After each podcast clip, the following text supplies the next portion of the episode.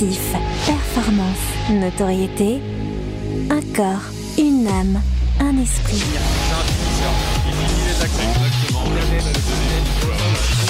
Décrassage.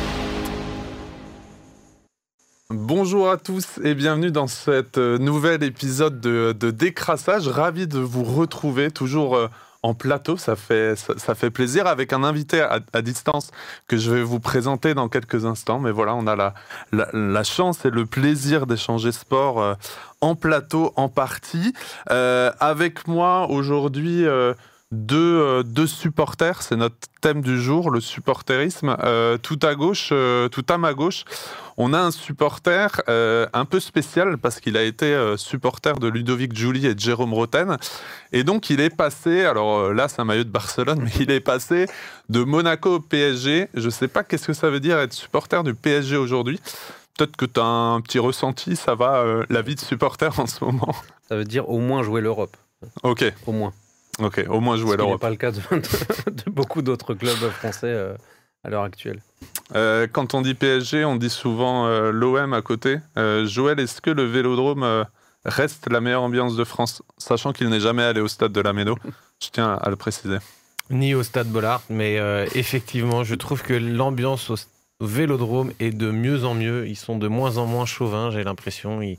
Le Covid leur a fait du bien, je les ai trouvés beaucoup plus respectueux envers les adversaires, donc je me dis qu'il y a quelque chose de bien qui se passe au Vélodrome. Ok, donc très objectif tout ça, bien sûr, puis, en tant que supporter.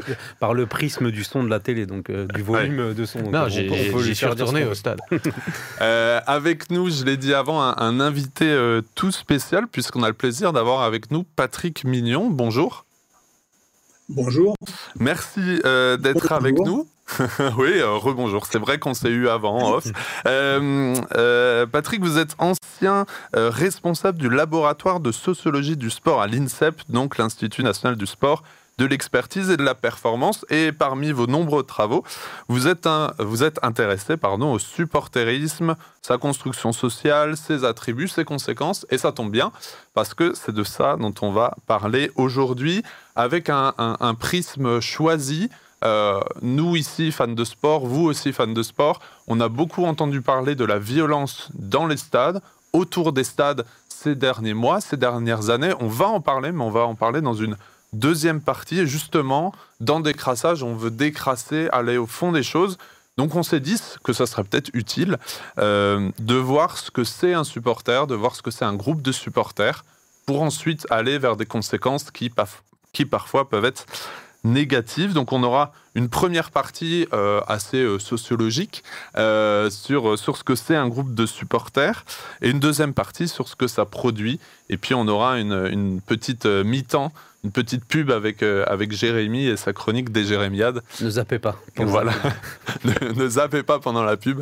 Il nous a préparé quelque chose de, quelque chose de très bon. Euh, du coup, on passe à, à la première partie euh, avec une question pour vous directement. Alors, on parle des supporters. On va se, se concentrer peut-être sur les ultras. Euh, vous, vous dites dans, dans, un de vos, dans un de vos livres que les ultras sont devenus une donnée incontestable du football. Est-ce que vous pouvez nous dire ce que c'est un ultra ou un groupe ultra ? Peut-être pour commencer, comme ça on part sur les mêmes bases. Un, peu, un groupe ultra, c'est, c'est un regroupement donc, d'individus qui sont des supporters, mais des supporters à un degré supérieur. Euh, c'est-à-dire qu'ils ont fait de leur engagement, dans, ils, ont fait le, ils ont défini le supporterisme comme un engagement.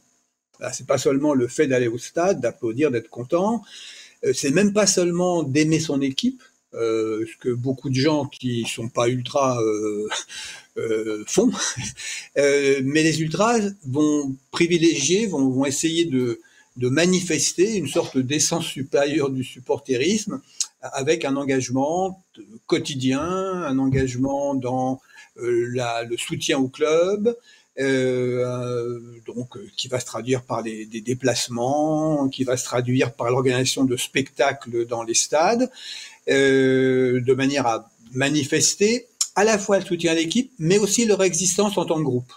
Mmh. C'est ce qui va définir les ultras, c'est de cette manière, ils, c'est un peu le refus de l'anonymat du, du, du stade. Au stade, on est plein de gens, on se connaît peut-être de voisins d'à côté sur la chaise, mais bon, pas plus. Euh, là, il y a l'idée qu'on on identifie un, un groupe qui va se démarquer du reste des supporters. Et donc, il y a un attachement au groupe en tant que tel. Voilà. Il y a l'équipe de, l'équipe de foot, mais le groupe en tant que tel. Ce qui veut dire que, le, à la différence du supporter qui serait éventuellement indifférent à la vie du club, à la manière dont il est géré, l'ultra va pouvoir, va être quelqu'un, enfin le groupe ultra va être une instance qui va se montrer critique vis-à-vis du club.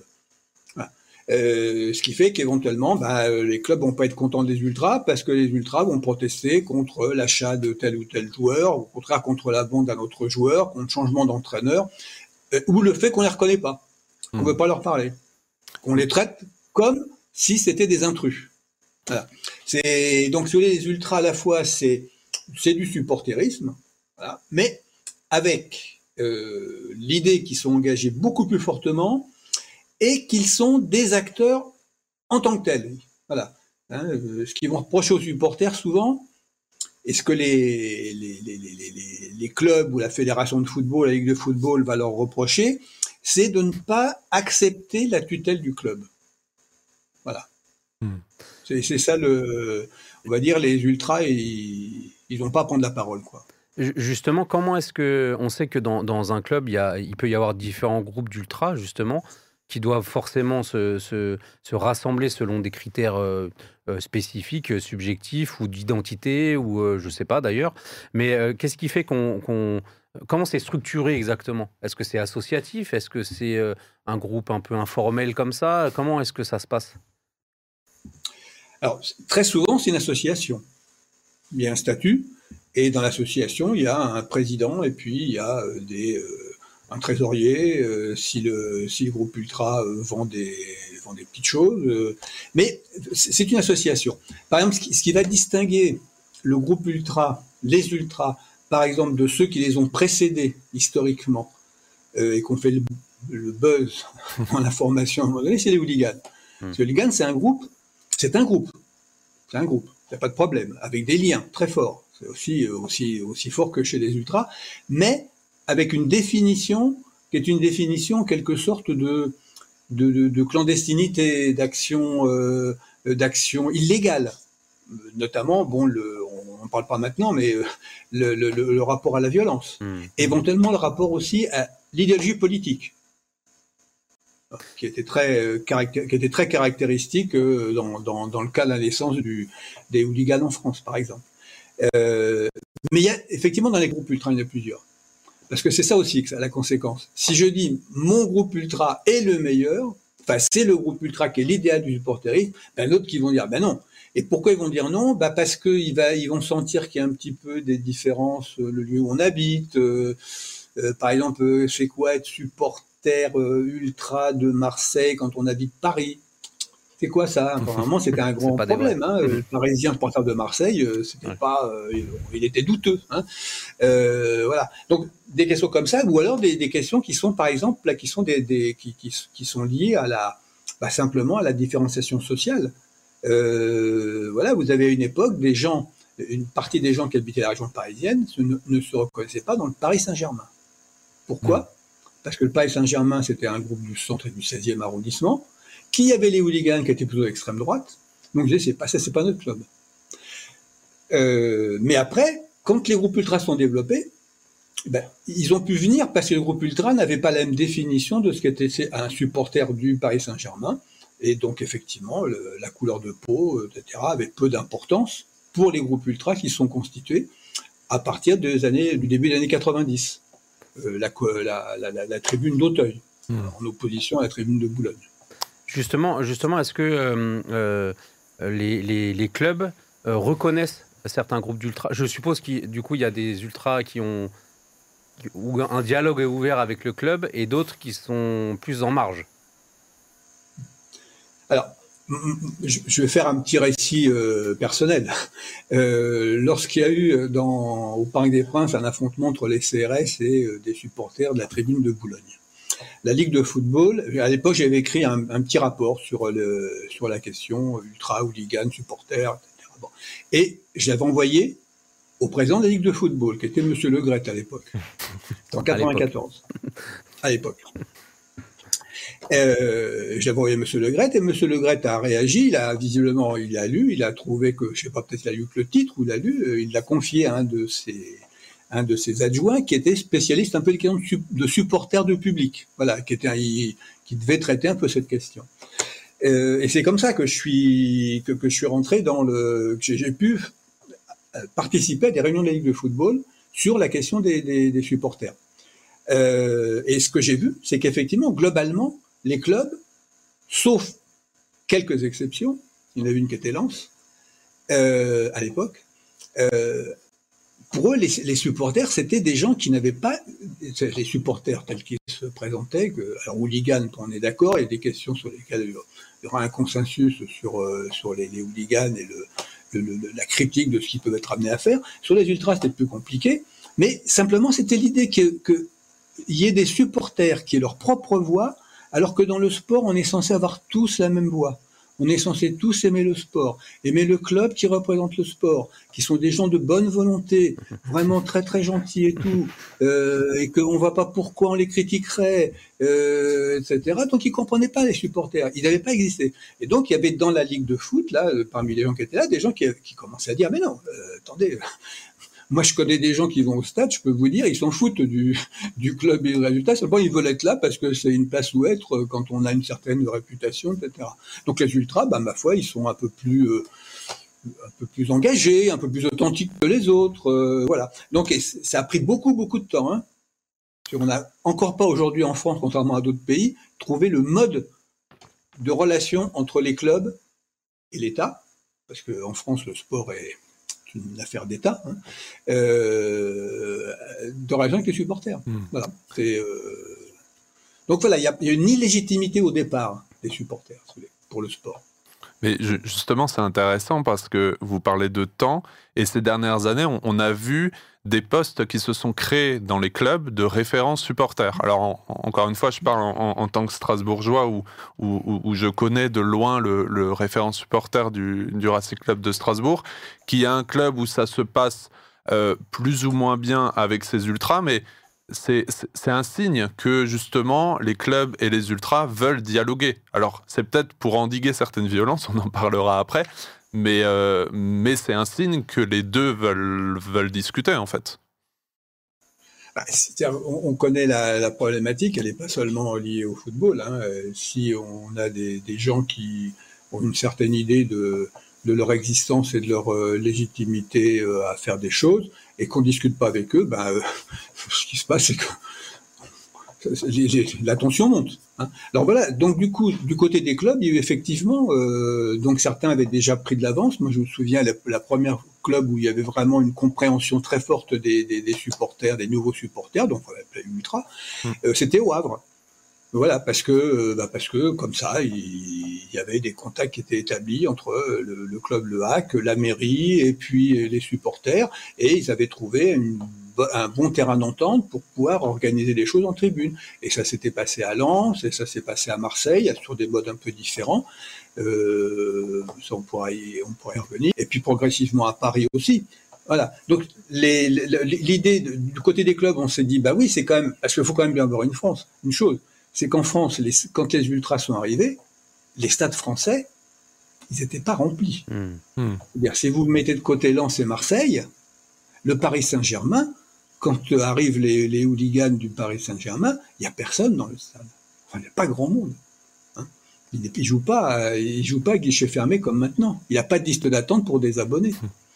Donc, il y a des clubs qui se sont dit, mais ouais, bah oui, finalement, les, les ultras, ils sont là. Donc, euh, ils ont une certaine valeur. Et il faut, euh, il faut faire quelque chose, faire quelque chose. Donc éviter les débordements. Et effectivement, il y a toute cette, euh, cette problématique de si on négocie avec les, les supporters qui sont prêts à négocier, à discuter, même si ça, même si ça frite un peu pour des raisons de, pour des raisons diverses, euh, c'est quand même une manière de canaliser, notamment la violence incontrôlée qui était celle que, euh, qui était portée par, euh, par les hooligans. Hmm. Peut-être pour, pour conclure cette, cette première partie, on va, on va revenir un peu à des, peut-être à des termes sociologiques aussi de, de, de, de construction sociale. Vous nous avez dit hein, qu'un, qu'un groupe de, de supporters a, a ses propres codes. Euh, moi, j'ai, j'ai, j'ai une écharpe sur ma table. Il y a parfois, souvent, les groupes de supporters qui ont une écharpe de leur groupe ultra et pas une écharpe de leur club. Quels sont peut-être, avec, avec un ou plusieurs exemples, des codes, des rituels, des normes, qui est aussi un, un, un mot du, du champ lexical euh, sociologique qu'on va retrouver chez les supporters, euh, des chants, on a parlé des écharpes ou, ou, ou des choses comme ça. Oui, oui, oui. Il y a le, le, le groupe de supporters, le groupe, donc le groupe ultra, qui est un groupe un peu par excellence, c'est lui qui a systématisé cette, cette façon de faire. Euh, puis entre parenthèses, il faudrait revenir sur les différences entre pays. Hein. Euh, la Grande-Bretagne a une autre tradition, euh, et notamment chez eux, la, la notion de groupe ultra n'a pas de sens. C'est, euh, bon, voilà, on pourra rediscuter de la, de la question si on veut. Euh, mais bien sûr, les, les codes, c'est cela. C'est-à-dire, premièrement, en quelque sorte, il y a la, la, la fidélité au, au groupe ultra. Donc, il y a une certaine forme de discipline. Et de discipline, pourquoi? Pour chanter euh, la gloire du club et, et la gloire du groupe ultra. Et à côté de ça, bien évidemment, il y a des valeurs. Alors, les valeurs, c'est euh, authenticité, euh, Euh, camaraderie, solidarité, euh, euh, et cetera. Ensuite, d'autre part, c'est participer aux activités. Donc, il y a une vision du travail très grande chez les ultras. Il y a effectivement un leader et puis il y a différents spécialistes de, de, de, de, de l'animation. Et puis, il y a les petites mains qui vont aider à faire les banderoles, euh, à organiser les tifos, et cetera, et cetera. On a comme ça. Et puis, il y a, et puis, il y a les, les novices. Ceux qui, ceux qui sont très excités par ce groupe et qui vont rentrer, vouloir rentrer dans ce groupe, ben il va falloir qu'ils passent des étapes, notamment accepter de faire telle et telle petite tâche, et cetera, pour pouvoir être reconnu dans le groupe. Hein, c'est, c'est rigolo, mais moi j'avais un voisin qui avait, euh, qui était, un, il avait quatorze ans, quoi, il était collégien, et, et on discute football et tout. Je dis, ouais, comme ça. Oui, alors moi je vais, euh, je vais, je vais aller, euh, je vais rentrer chez les Supras d'Auteuil. Euh, Ouais, j'espère que je vais faire une carrière là-bas, quoi. Voilà. Bon, euh, voilà, donc euh, je ne sais pas ce qu'il a fait comme carrière. Hein. Je crois que sa, sa, sa vie un petit peu, je sais, je, elle, a, elle, a, elle s'est orientée dans d'autres directions. Mais c'est un peu ça l'idée. Voilà, c'est, c'est un endroit dans lequel on peut en quelque sorte s'épanouir, hein, faire valoir ce qu'on est, euh, euh, participer à une tâche collective. Mmh. Faut pas trop dire ça, ça donne une vocation à Thierry maintenant. Bon, c'est, c'est, c'est loin derrière moi, j'ai, j'ai, j'ai quitté le, le groupe ultra euh, il y a longtemps. Justement, vous avez parlé de, euh, voilà, de, de ces codes, de l'amour d'un club, de l'amour d'un groupe. On parle aussi parfois aussi de l'amour de joueurs et euh, Euh, je vais passer la, la parole à, à Jérémy pour sa Jérémiade où il va nous donner aussi sa, sa vision du supporterisme et puis on pourra euh, rebondir là-dessus après. C'est à toi, Jérémy.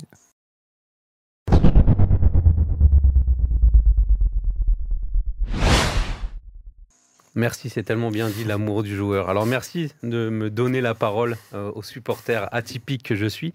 Alors je vais d'abord clarifier les choses avant que tu me jettes tout ce qui te tombe sous la main, notamment ton écharpe, Thierry.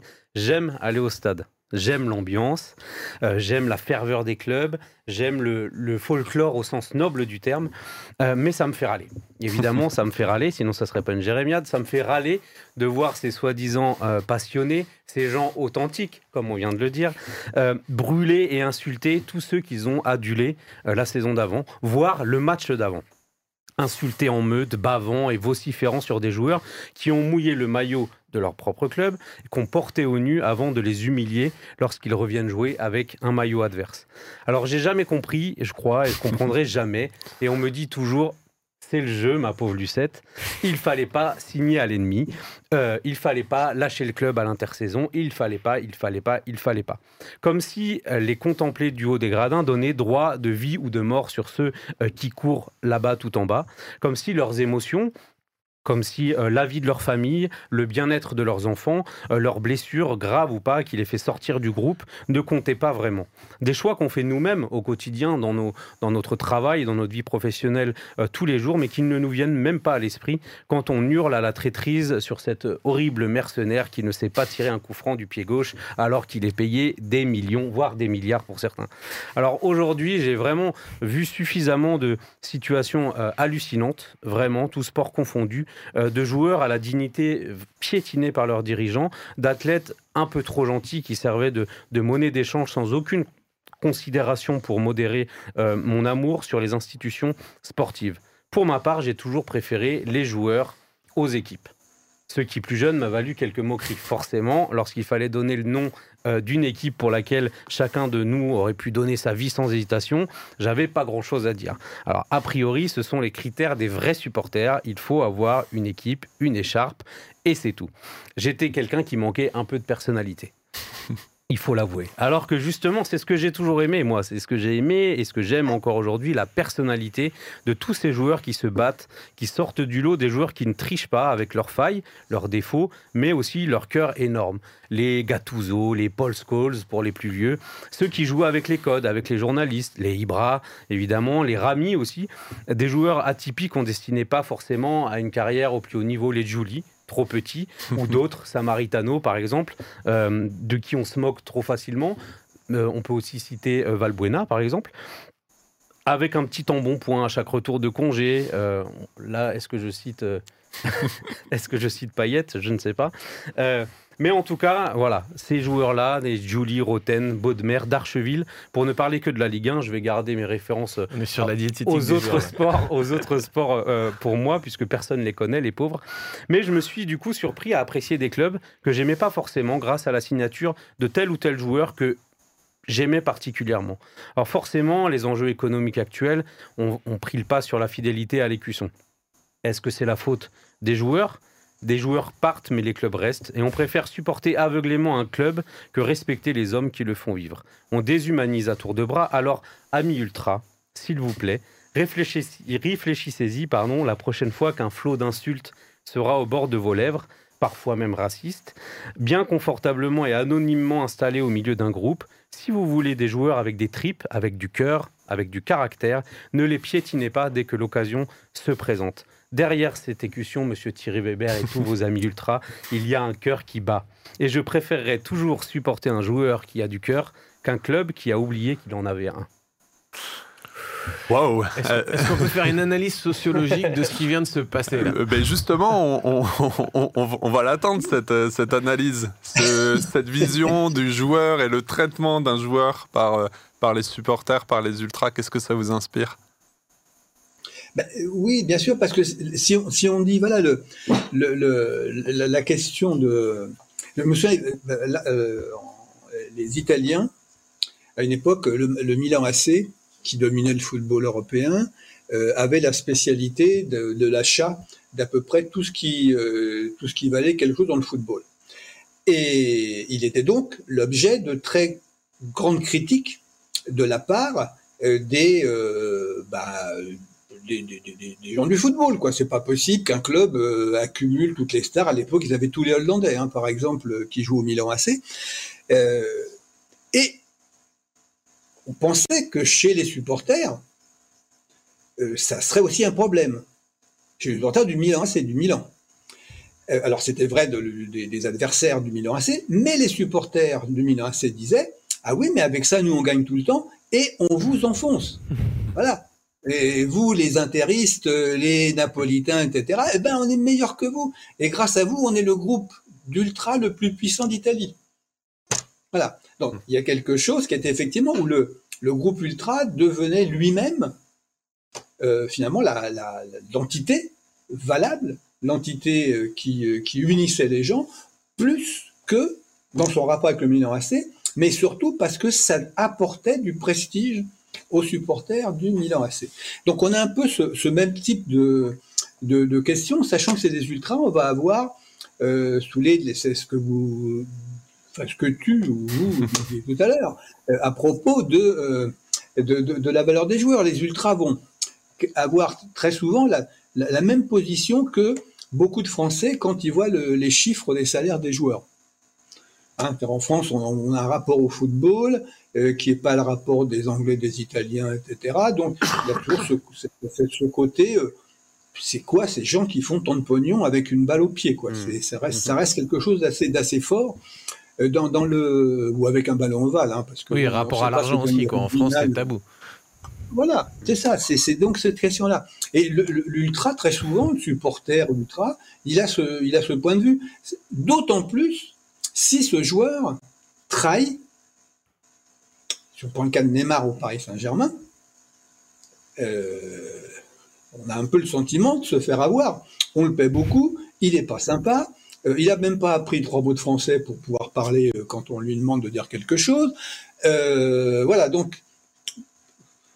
Et Neymar, il est encore au Paris Saint-Germain. Hein. Donc, euh, alors imaginons s'il jouait dans d'autres clubs, là, ça serait, ça serait, la, ça serait de la catastrophe absolue pour lui.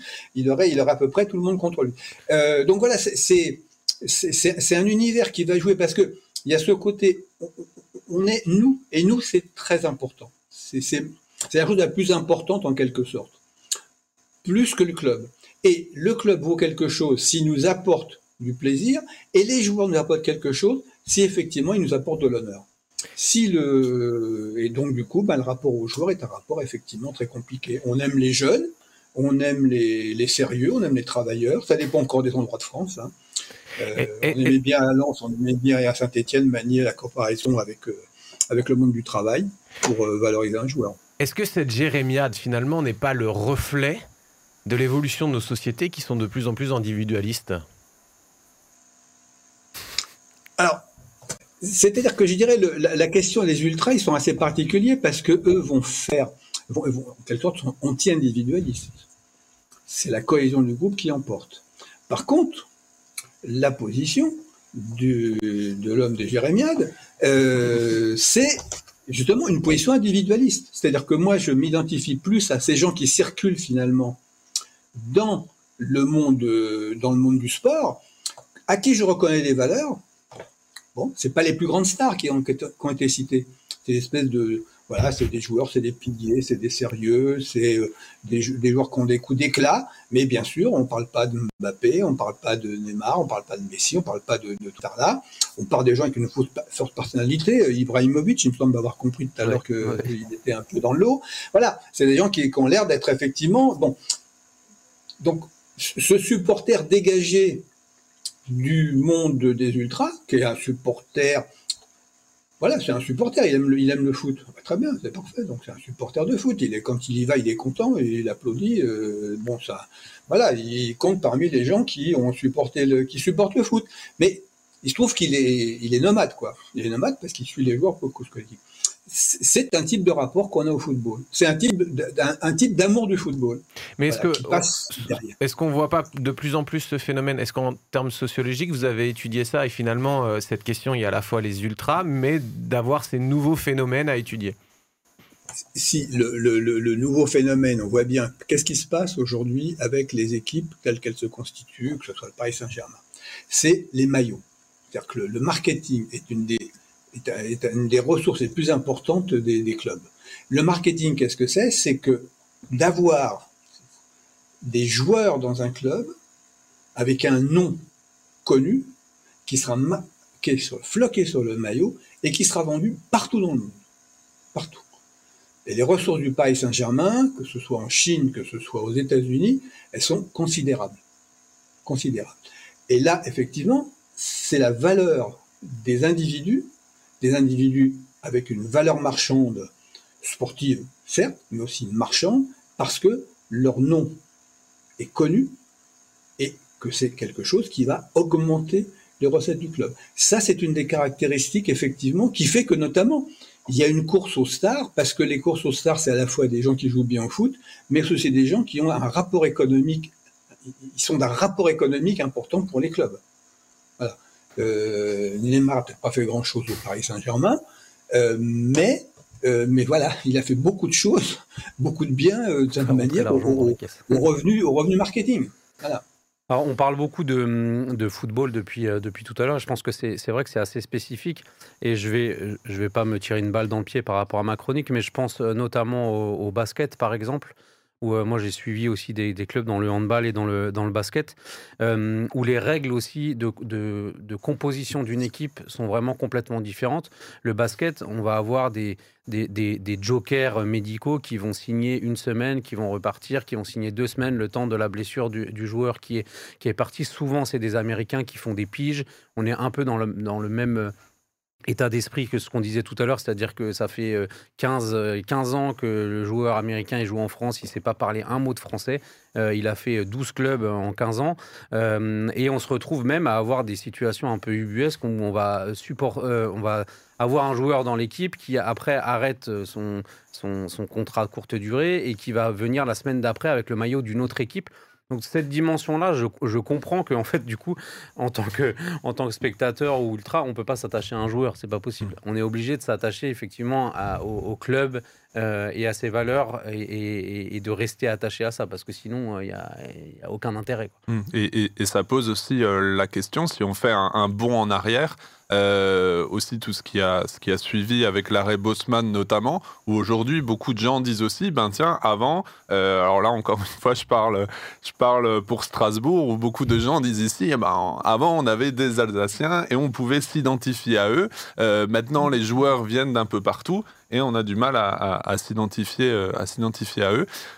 Justement, dans cette deuxième partie, on, on, parle, on va parler euh, des, des violences dans dans quelques instants, mais on a parlé de ce côté passionné euh, pour un club, mais passionné pour un groupe, passionné pour l'existence d'un groupe. Et moi, j'avais à cœur aussi de, voilà, de, de donner aussi du positif, euh, aussi quand on parle d'un euh, d'un groupe ultra.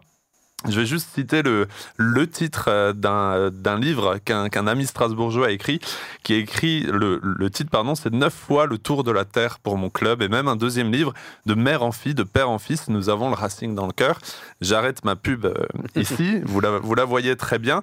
Euh, à, à, à travers, rien qu'à travers le titre, sans avoir à, à lire le livre, on peut voir que ce côté passionnel, Euh, ça prend une place qui est vraiment importante et, et ça change des vies. Quel est votre euh, regard là-dessus vers, euh, donc je vais le citer, hein, c'est, c'est Grégory Walter. Aujourd'hui, il va au stade, que ce soit à domicile et à l'extérieur, avec sa femme et ses deux enfants, qui sont deux enfants en bas âge. Et leur week-end, c'est ça. Moi, je vois ça, je, vois, je trouve ça hyper positif et hyper bien.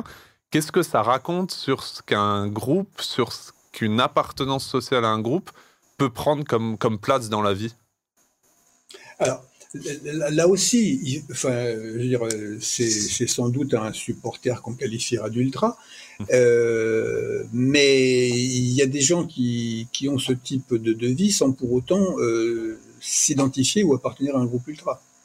Euh, Et d'ailleurs, il n'est plus dans un groupe le... ultra en, en ce moment, hein. Il, il s'est retiré d'un voilà. groupe ultra, ouais. Et c'est voilà, le, le groupe ultra, très souvent, un groupe ultra, on y reste quand on fait carrière dedans, justement, qu'on devient chef ultra, bon, parce que du coup, bah voilà, on a un certain type de pouvoir, et ce pouvoir, bah, les autres vous le délèguent, parce que ils sont bien tranquilles qu'il y en a un qui veulent prendre les responsabilités. Mais en même temps, c'est très valorisant. Ils négocient avec, avec, le, avec le club, ils négocient autant avec la police pour les, dans les déplacements, et cetera. Donc, quelqu'un qui est important. Il n'y en a pas beaucoup qui ont ce, cette responsabilité. Hein. Euh, donc, ce qui veut dire que bah, le groupe ultra, c'est un passage qu'on fait. On fait un passage à un moment donné, et puis quand il euh, y a des choses plus sérieuses, bah, on va continuer à aller au stade peut-être, on va continuer à avoir des fréquentations, on ira toujours un peu au groupe ultra, mais un petit peu en retrait. Voilà. Alors maintenant, il y a une autre chose qui est effectivement la passion du football. Hum. Alors, qui passe. Alors, est-ce que ça passe que par les individus? Pourquoi pas? Parce qu'on pourrait très bien faire un tour du monde en suivant euh, les, les clubs de, de Rothen. Euh, voilà, on irait systématiquement là où ils jouent et ça, ça élargirait la, la carte, la, ça la rétrécirait. On serait peut-être dans un espace géographique petit, mais en même temps, bah, on verrait plein plein d'endroits très différents. Donc, c'est, l'amour du football prend des prend des, des, des, des formes très très différentes. Et là, on pourrait dire bon, la, la, la passion parce qu'il y a vraiment un engagement quotidien, hebdomadaire et qui engage la famille. Euh, Si vous voulez, le, le, c'est, c'est pas complètement un hasard, si, vous voulez, si les, les, les clubs dans lesquels on a ces, ces transmissions euh, en génération, alors je, Strasbourg, moi je, je, j'imagine euh, comme ça euh, qu'effectivement euh, l'identité alsacienne, euh, euh, et que, par exemple les récits de la Méno, j'avais un, un, un ami alsacien qui, euh, de Strasbourg et qui allait à la Méno. Et il me dit, mais tu te rends pas compte, cette ambiance qu'il y a à la Méno, il y a tout le monde. Et moi, j'y suis allé il n'y a pas très longtemps. C'est vrai que c'est une ambiance qui est... Euh, il n'y a, a pas beaucoup de clubs dans lesquels, quand, à la mi-temps, vous avez les buvettes qui sont comme ça à l'extérieur et dans lesquelles vous pouvez vous balader pour manger des saucisses et boire de la bière. Et puis, il y a des gens de, de toutes sortes, de toutes sortes. Au Paris Saint-Germain, c'est cloisonné, hein, vous n'avez pas de problème. Hein, vous avez la buvette qui correspond au virage, et puis c'est, puis c'est tout. Puis basta, après, c'est des... Enfin, c'était des, des escortes de police pour aller jusqu'au métro. En gros, c'est pas, voilà, c'est ça, il n'y avait pas ça. Et puis le tramway, il n'est pas juste à côté. Hein. Il y a pas, là, il n'y a, a pas de zone de sécurité. On est, voilà. Donc, il y a des implantations du football et qui font que, par exemple, à Lens ou à Saint-Étienne, il y a des générations comme ça qui... qui ont la vaisselle verte chez eux, hein, les, euh, les draps, les draps, les, les, les draps et les serviettes de bain euh, qui sont vertes ou qui sont jaunes et rouges. Euh, voilà, et on tricote, les grands-mères tricotent, les tricots, bon, voilà, tout ça. Donc il y a des, c'est une forme de passion du football parce que parce que c'est vrai que c'est quelque chose qui vous fait sortir. Voilà, c'est ça. On sort mmh. de l'ordinaire, donc on sort en voyageant et la famille est impliquée. Euh, dans, les, euh, dans, dans les conséquences, euh, je l'ai dit en introduction, il y a ce phénomène de, de violence, on va, on va un peu en, en parler. Euh, dans, dans les échanges que j'ai pu aussi euh, avoir avec vous et dans les différents euh, articles, livres, et cetera, vous, vous revenez souvent sur le fait que dans un groupe ultra, il y a un rituel guerrier. Euh, alors on a déjà échangé, euh, vous et moi, euh, là-dessus, mais, mais qu'est-ce que ça veut dire quand on parle d'un groupe de supporters qui a un rituel guerrier ? Alors, ben, je, alors, le rituel guerrier. Donc, si, si on prend par exemple, si on va à une manifestation euh, syndicale, comme il y a eu ces derniers temps, euh, on a effectivement des, des aspects qui sont le défilé, qui sont les banderoles, qui sont le service d'ordre, et cetera. C'est-à-dire c'est des, c'est, c'est des éléments qui sont des éléments qu'on peut qualifier de, de, de, de militaires. En tout cas, ça emprunte à l'idée de démonstration de force. Voilà, hein, pour montrer qu'on est ça, il faut être nombreux, et puis il faut être organisé, signifier un certain nombre de choses. Donc chez les groupes ultras, il y a la même chose. Le rituel des défilés des ultras dans la ville, euh, quand ils vont en déplacement, c'est en quelque sorte ce, ce type de rituel. On, est en quelque, on, on prend possession du pavé hein, euh, dans, dans la ville. Voilà. Donc ça, euh, on l'a vu, moi j'ai vu en Allemagne, j'ai vu en Angleterre, on le voit dans, dans, dans pratiquement tous les, tous, les, tous les pays où il y a des, des supporters. Il y a, il y a cette appropriation du terrain par une occupation d'un espace souvent qui est contrôlé, hein, je veux dire, bon, le, c'est, c'est balisé entre la gare et, le, et puis le stade, mais n'empêche, voilà, on est présent, on, on marque. Ça c'est une chose. Maintenant il y a un autre aspect qui serait plus précisément guerrier. Hein. Euh, c'est-à-dire que là c'est, c'est finalement la... La, la, le, le, le hooliganisme qui nous avait, euh, qui nous avait euh, mis sur cette voie un petit peu du, du capital guerrier. Euh, c'est-à-dire que là, pour les hooligans, l'imposition se faisait par une, un rapport de force fondé sur la violence. C'était pas seulement nous sommes présents, nous manifestons, et cetera. Si jamais on nous embête, on pourra, on, on pourra se protéger et répondre. C'était vraiment offensif.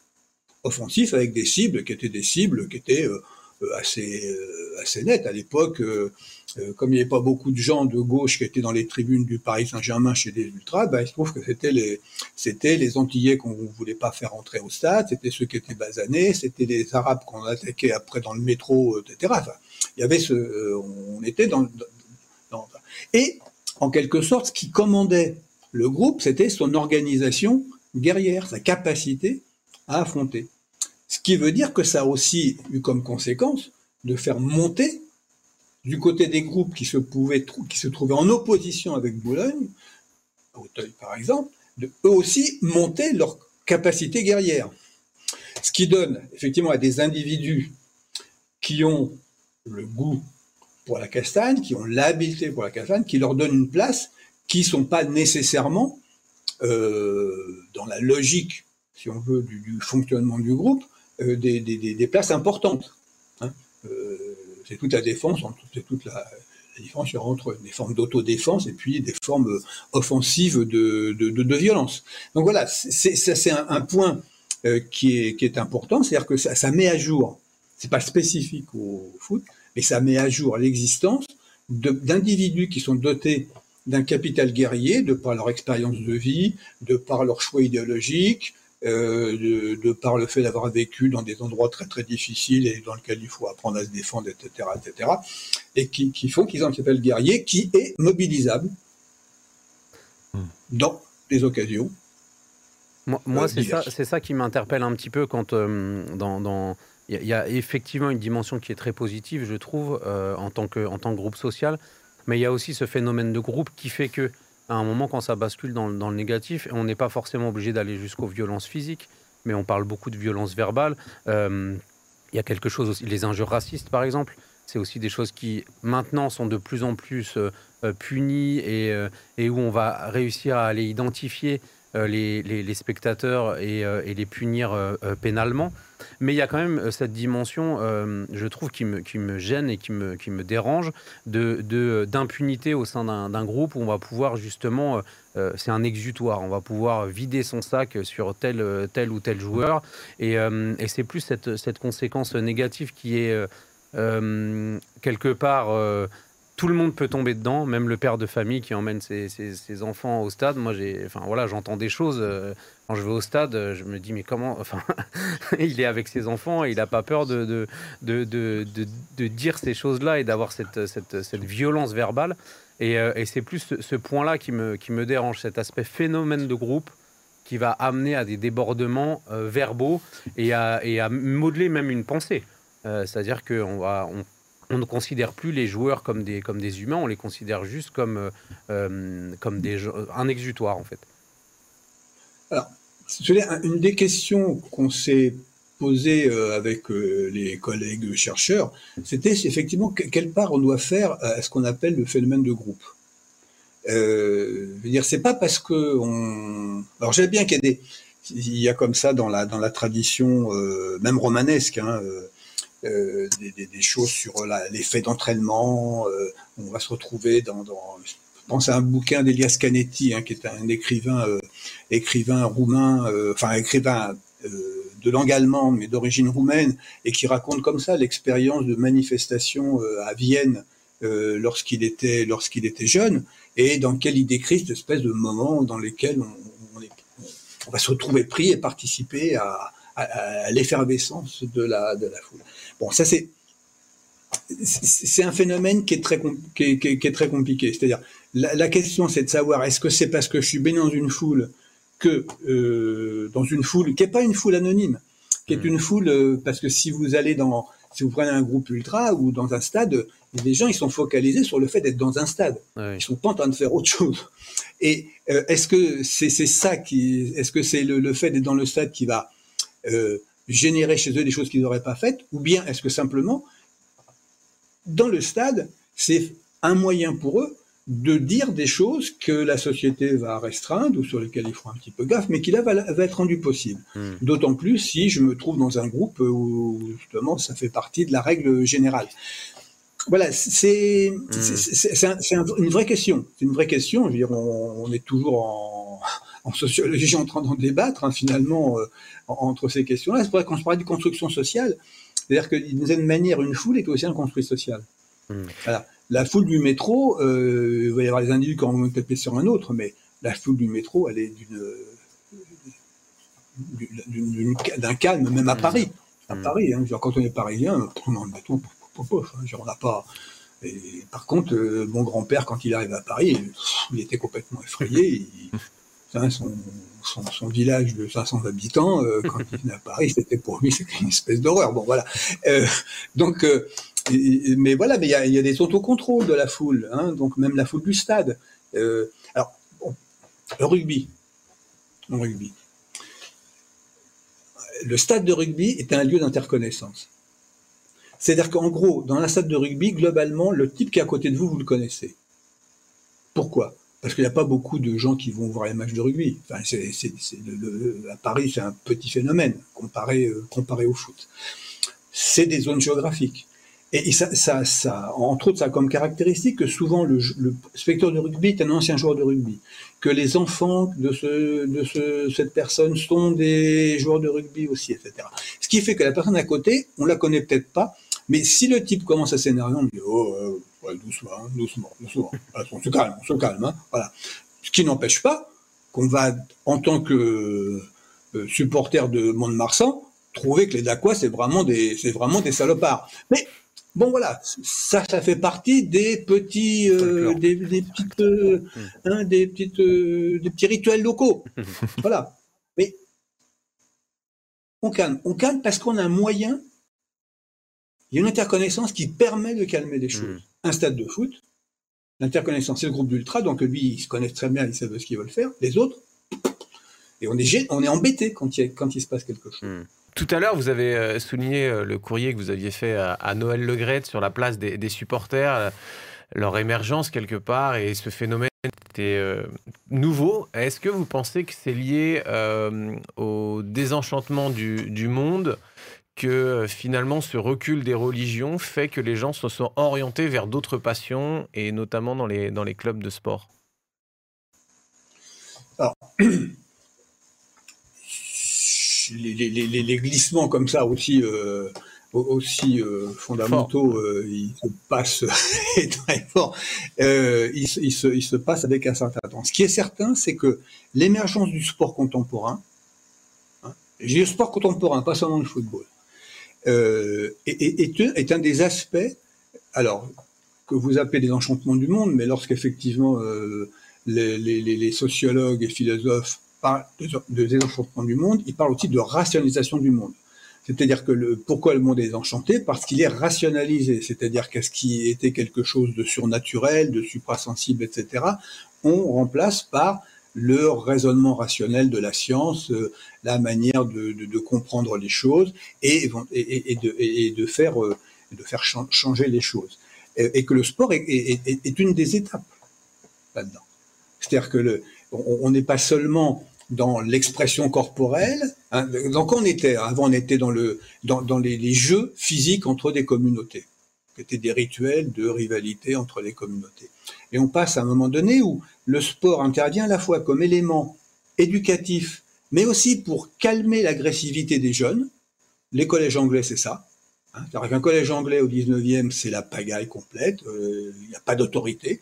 Donc une des manières d'introduire de, l'autorité, c'était de faire, leur faire faire du, du, du sport. Foot, enfin, les, les sports de l'époque, hein, mélange de sport, foot, rugby, et cetera. De manière à canaliser des énergies, donner des objectifs, des objectifs qui soient rationnels. Gagner, et cetera, avec les avantages de gagner, réputation euh, et toutes ces choses-là. Donc, voilà. Euh, et, et, et par exemple, le sport s'est installé sur le... Alors, avec des petits conflits de temps en temps, sur le calendrier religieux. Le week-end. Alors, soit on n'en fait pas quand on est protestant, hein, on ne joue pas le dimanche, on joue le samedi. Quand on est pays catholique, c'est pas grave, la messe le matin, mais l'après-midi, on va regarder les matchs de foot et on va jouer au foot. Bon, très bien. Euh, on joue le samedi euh, pour les matchs amateurs, euh, mais il, il s'inscrit dans un dans, dans, dans un dans un dans un dans un calendrier qui était le calendrier euh, religieux.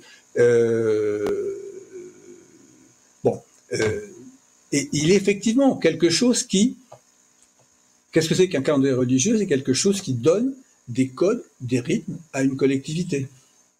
Une espèce de, de, de, d'articulation entre travail, repos, vie de famille, vie, euh, euh, vie sociale plus large, et cetera.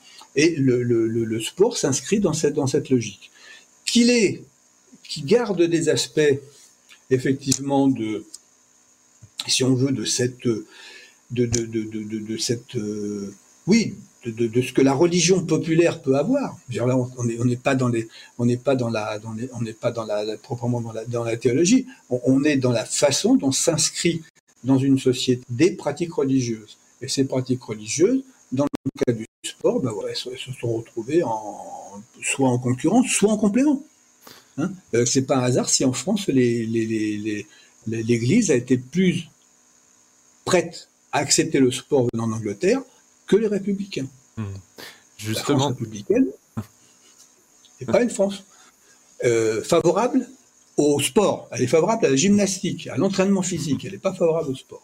Justement, ce, ce lien entre sport et religion, sport et, et spiritualité aussi, c'est une de nos, euh, de nos identités à, à décrassage. Et puis, on va conclure, euh, comme toujours, justement, avec le speed dating. Euh, Joël, ton speed dating du jour sur le supporterisme et sur ce que tu as travaillé sur cette, euh, sur cette notion. C'est à toi.